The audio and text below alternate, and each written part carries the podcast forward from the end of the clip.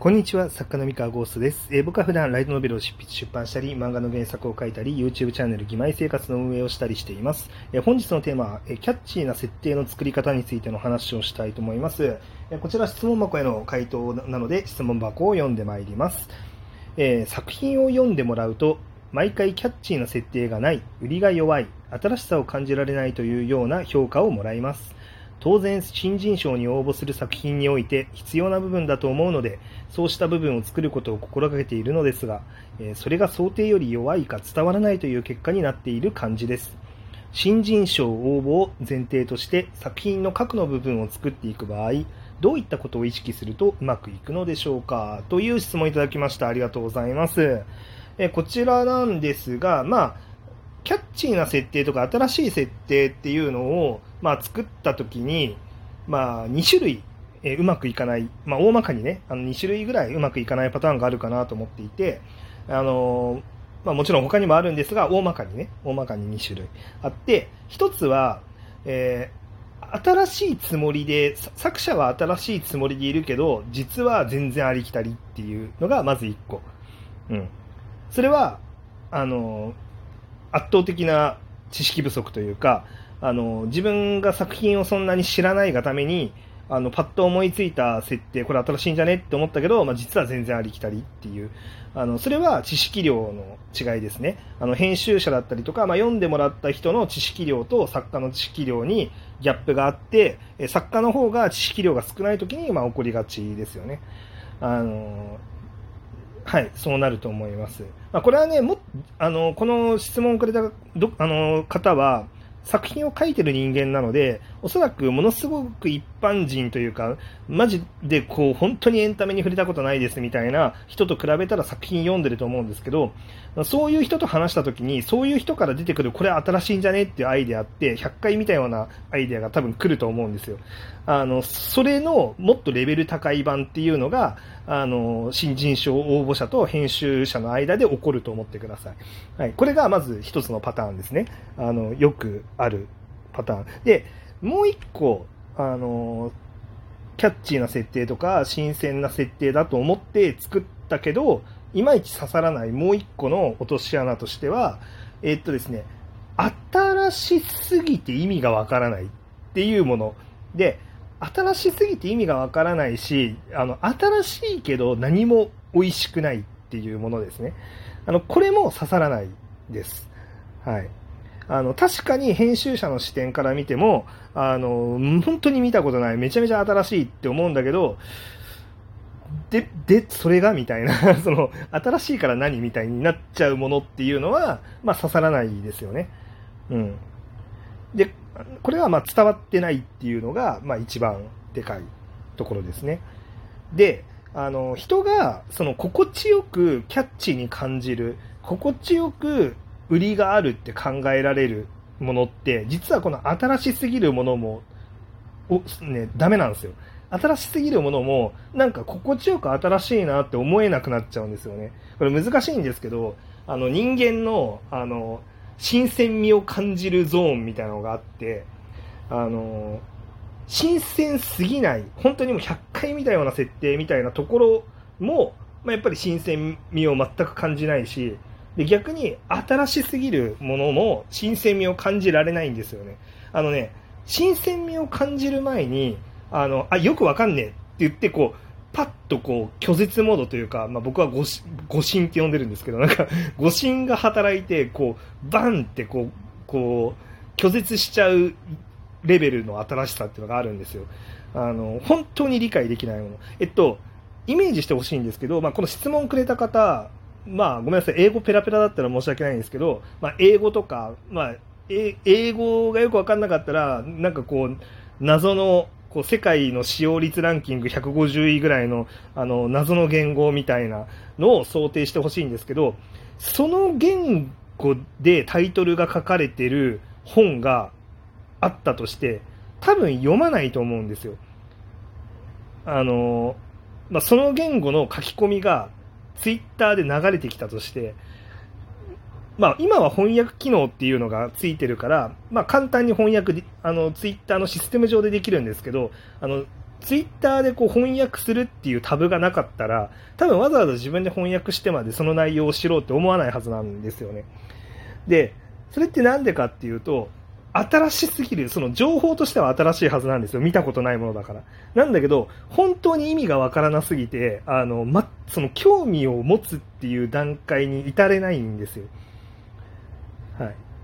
ていうのをちょっと想像して、想像してもらうと多分分かりやすいかなっていう、あの、まあ、極端な話じゃないかって思われるかもしれないんですけど、えっと、それに近しい感覚にギリギリのところでなっちゃうものを、まあ、提案しちゃってると思うんですね。その伝わってない場合は。そう。新しいんだけど伝わってないっていう場合は、そう。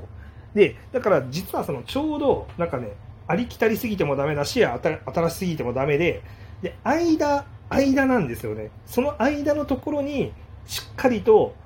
あの、刺すと、人は心地よく、あ、それ新しいねってなってくれるっていう。で、まあ、バランスとしては、あの、だから一番簡単なやり方、もうこのキャッチーな設定を作る一番簡単なやり方は、みんなが擦りまくってる、あの、よくある題材だったりとか、もう100回見たような単語 だったりとかをベースにしながら、あの、ちょっとひねる っていう感じですね。ちょっとひねる。あの、これみんな知ってるよねっていう概念だったりとか、これ知ってるよねっていうアイデアから、ちょっとひねったものっていうのが、まあ実は心地よく、あ、それ新しい、新鮮ってなるんですよね。あの、ツイッターでバズりやすい漫画とかも結構そういう性質があって、まあ、例えば、あれですね、なんか、うーん、そうだな、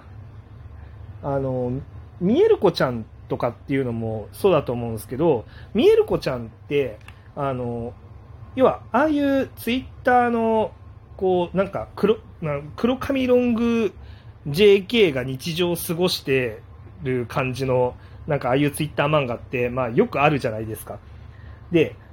まあまあいつものああいう感じだよねって見てると、まあなんかすげえ書き込みのクリーチャーが出てきたりとかするわけですよ。まあ幽霊が見えてるって話なんでね。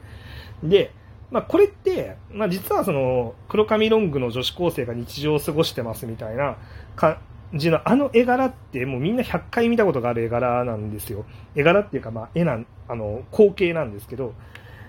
で、逆に、その、ホラー描写、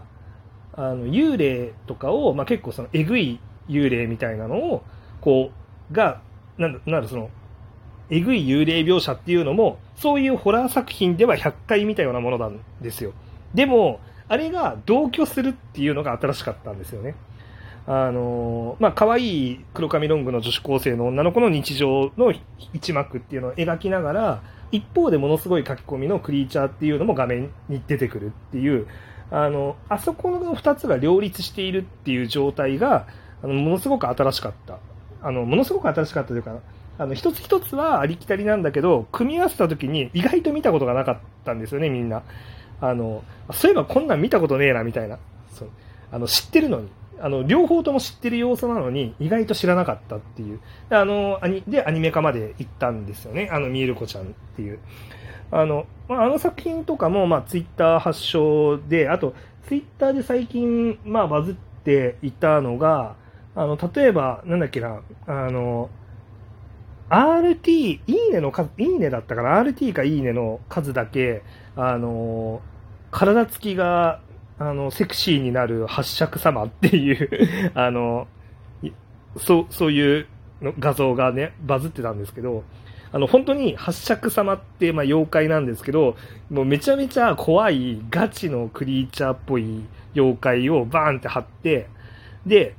いいねとかリツイートさせされるじゃないですか。で、されると、どんどんから、あの、なんか巨乳になってったりとか、スリムになってったりとか、なんか、すごい、あの、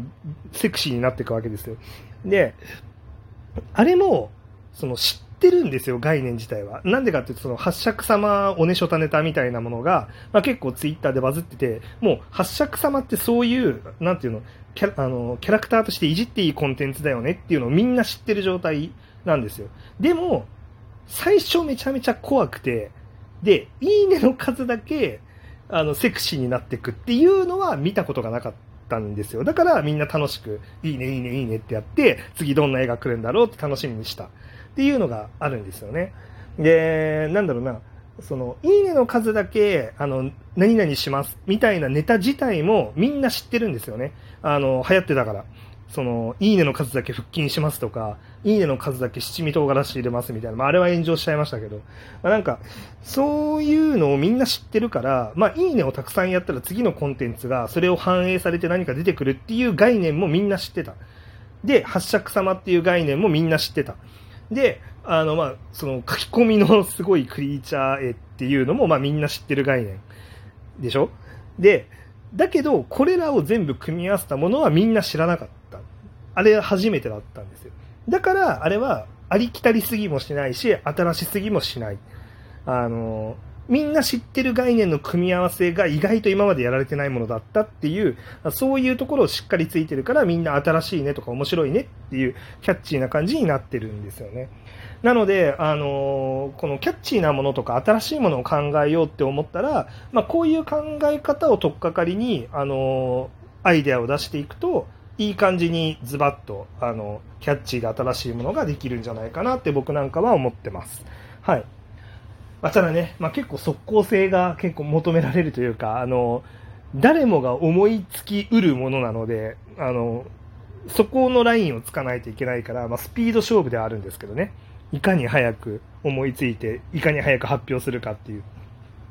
まあ、大変ではありますけれども、まあ、これはちょっと作家の能力としては、まあ、結構腕の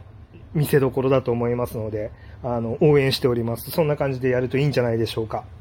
はい。というわけで、まあ、こんな話をね、あの、げんあの聞かれたら全然しますので、皆さんよかったら質問箱やお便りで、質問を送ってください。以上です。それでは。